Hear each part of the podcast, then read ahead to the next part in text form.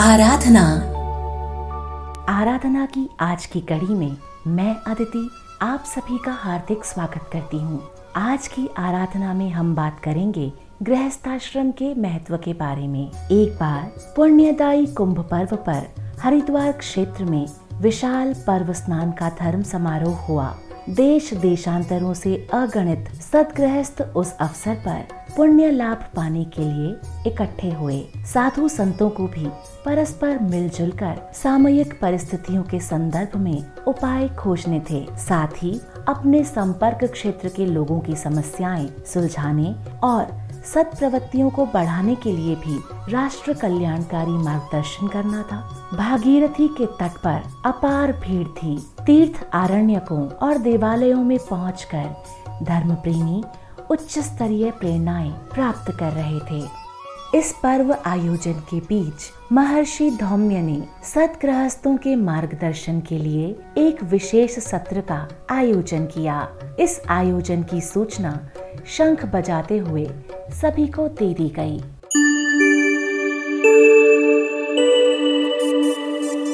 सत्र आरंभ हुआ। इसे सात दिन चलना था और सात अलग अलग विषयों पर प्रकाश डाला जाना था। पहले दिन सभी लोगों में उत्सुकता बहुत ज़्यादा थी। बहुत से जिज्ञासु गृहस्थ आए। विचारशील महिलाएँ भी उसमें बहुत बड़ी संख्या में उपस्थित थीं।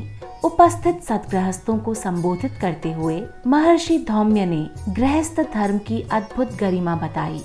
घर में रहते हुए भी अपने घर को तपोवन कासा बनाने और गुरुकुल चलाने के समान पुण्य फलदायक बताया। गंभीर, ओजस्वी वाणी में अपनी बात कहते हुए वे बोले, इस संसार के साथ हमारा संयोग है। इसी संसार में हमारा लय हो जाएगा। तब हमें जिस समय जो कर्तव्य हो, वही करना अनिवार्य है। गृहस्थ धर्म का परिपालन भी एक प्रकार का योगाभ्यास है, क्योंकि इसमें हमेशा आत्म संयम का पालन करना पड़ता है। जो लोग इसे यथा समय सही रूप से संपन्न करते हैं, वे लोक और परलोक में सुख, संतोष, यश और श्रेय को प्राप्त करते हैं और प्रसन्न रहते हैं। अपने प्रयास के अनुरूप वे पुण्य फल पाते हैं और सदगति के अधिकारी बनकर योगियों की तरह ही जीवन लक्ष्य तक पहुँचते और परम पद पाते हैं।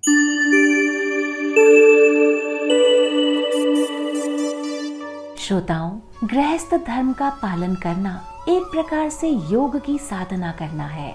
अनेक प्रकार के योगों में से एक गृहस्थ योग भी है। इसमें परमार्थ, सेवा प्रेम, सहायता, त्याग, उदारता और बदला पाने की इच्छा से विमुखता, यही दृष्टिकोण प्रधान है। ये योग महत्वपूर्ण, सर्वसुलभ और स्वल्प श्रम साध्य है। यानी थोड़े ही प्रयास से इसे पाया जा सकता है।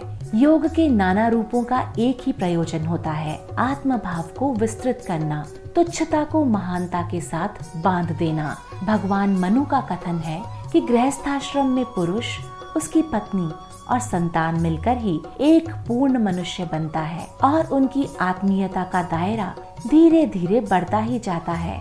अकेले से पति पत्नी दो में, फिर संतान के साथ तीन में, संबंधियों में, पड़ोसियों में, गाँव, प्रांत, प्रदेश, राष्ट्र और विश्व में ये आत्मीयता धीरे धीरे बढ़ती है।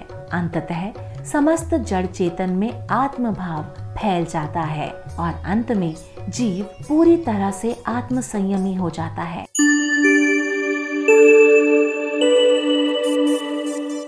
धौम्य ऋषि यहाँ ये समझाने का प्रयास कर रहे हैं कि परिवार निर्माण एक विशिष्ट स्तर की साधना है। उसमें योगी जैसी प्रज्ञा और तपस्वी जैसी प्रखर प्रतिभा का परिचय देना पड़ता है। एक उदाहरण से इसे समझिए। महाभारत में सुधनवा और अर्जुन के बीच भयंकर द्वंद्व युद्ध छिड़ा। दोनों महाबली थे और युद्ध विद्या में प्रवीण पारंगत भी घमासान लड़ाई चली। विकरालता बढ़ती ही चली जा रही थी। निर्णायक स्थिति आ ही नहीं रही थी। अंतिम बाजी इस बात पर अड़ी कि फैसला तीन बाणों में ही होगा। या तो इतने में ही किसी का वध होगा, या फिर युद्ध बंद करके दोनों पक्ष अपनी अपनी हार स्वीकार कर लेंगे। जीवन मरण का प्रसंग सामने आ खड़ा होने पर श्री कृष्ण को भी अर्जुन की सहायता करनी पड़ी। उन्होंने हाथ में जल लेकर संकल्प किया कि गोवर्धन पर्वत उठाने और ब्रिज की रक्षा करने के पुण्य को मैं अर्जुन के बाण के साथ जोड़ता हूँ। आग्नेयास्त्र और भी प्रचंड हो गया। इस बाण को काटने का सामान्य उपचार हल्का पड़ रहा था। तो सुधनवा ने भी संकल्प किया कि एक पत्नी व्रत का पालन करने का मेरा पुण्य भी मेरे अस्त्र के साथ जुड़े। दोनों अस्त्र आकाश मार्ग में चले। दोनों ने दोनों के अस्त्र काटने का प्रयास किया। अर्जुन का अस्त्र कट गया और सुधनवा का बाण आगे बढ़ा, किंतु निशाना चूक गया। पुनः दूसरा अस्त्र उठाया गया। अब की बार? कृष्ण ने अपना पुण्य उसके साथ जोड़ा और कहा, ग्राह से गज को बचाने और द्रौपदी की लाज बचाने में जो मेरा पुण्य बना, वो अर्जुन के बाण के साथ जुड़े। दूसरी ओर सुधनवा ने भी वैसा ही किया और कहा, मैंने नीति पूर्वक ही उपार्जन किया है और चरित्र के किसी पक्ष में त्रुटि नहीं आने दी। अगर ऐसा है तो मेरा ये पुण्य मेरे बाण के साथ जुड़े। इस बार भी दोनों अस्त्र आकाश में टकराए और सुधनवा के बाण से अर्जुन का बाण आकाश में ही कटकर धराशायी हो गया।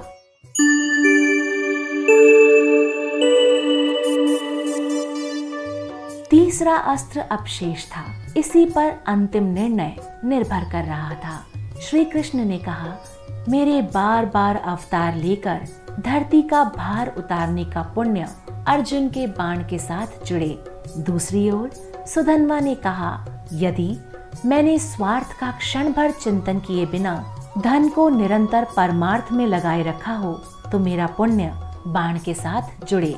इस बार भी सुधनवा का ही बाण विजय हुआ। उसने अर्जुन के बाण को काट दिया। दोनों पक्षों में से कौन अधिक समर्थ है, इसकी जानकारी देवलोक तक पहुँची तो वे सुधनवा पर आकाश से पुष्प बरसाने पहुँचे। युद्ध समाप्त कर दिया गया।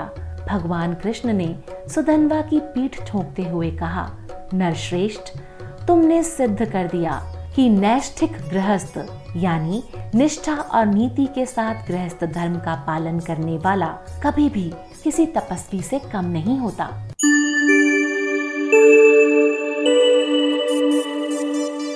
गृहस्थ धर्म के महत्व को समझने के लिए एक और उदाहरण सुनिए। काफ़ी वर्ष पहले जापान में एक मंत्री श्री ओपी छात्र हुए हैं। उनका परिवार जापान का महत्वपूर्ण और बड़ा परिवार था।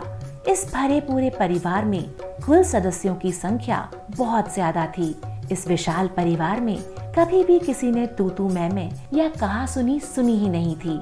इस शालीन परिवार की ख्याति तत्कालीन जापानी सम्राट यामातो तक पहुँची तो उन्होंने वास्तविकता की जाँच करनी चाहिए।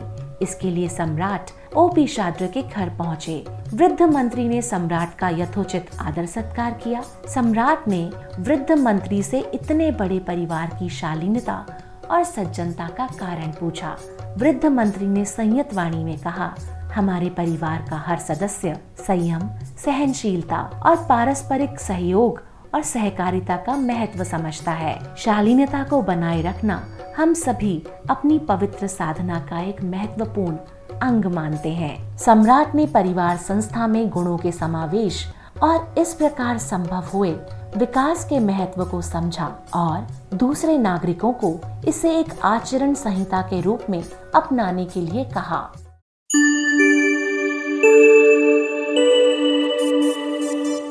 श्रोताओं, एक सदगृहस्थ था। संयम से रहता, परिवार को सुसंस्कारी बनाने में हमेशा लगा रहता। नीति पूर्वक आजीविका कमाता, बचा हुआ समय और धन परमार्थ में नियोजित किए रहता। वो तपोवन में तो बसा नहीं, पर उसने अपने घर को ही तपोवन सरीखा बना दिया। देवता, इस धर्मात्मा विरक्त गृहस्थ की योग साधना से बहुत प्रसन्न हुए। इंद्र उनके सम्मुख प्रकट हुए और वर मांगने के लिए कहा वो क्या माँगता? जब असंतोष ही नहीं तो अभाव किस बात का? हाथ पसारने में भी हेठी ही तो होती है ना।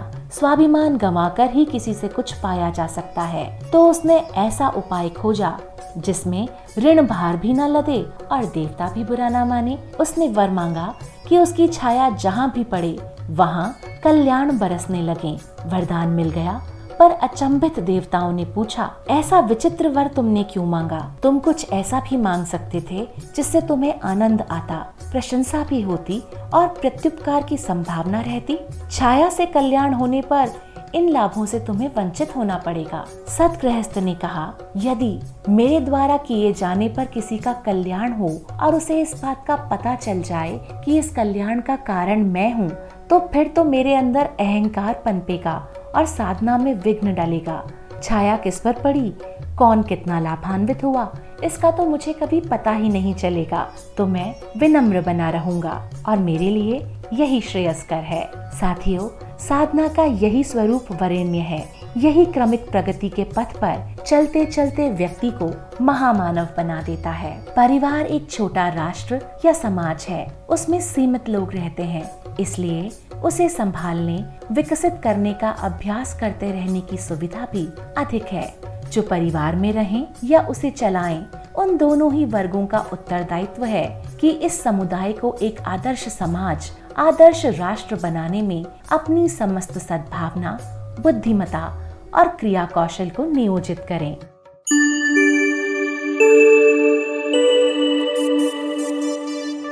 तो श्रोताओं, आज की आराधना में बस इतना ही। आज हमने चर्चा की गृहस्थ धर्म के महत्व के बारे में। आशा करती हूँ, आज की कड़ी आपको अच्छी लगी होगी। कार्यक्रम आपको कैसा लग रहा है, अपने विचारों से मुझे ज़रूर अवगत कराएँ।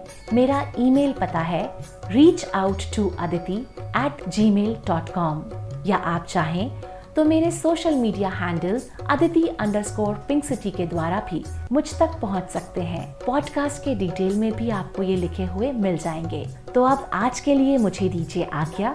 आशा करती हूँ आपका दिन शुभ और मंगलमय रहेगा। नमस्कार। आराधना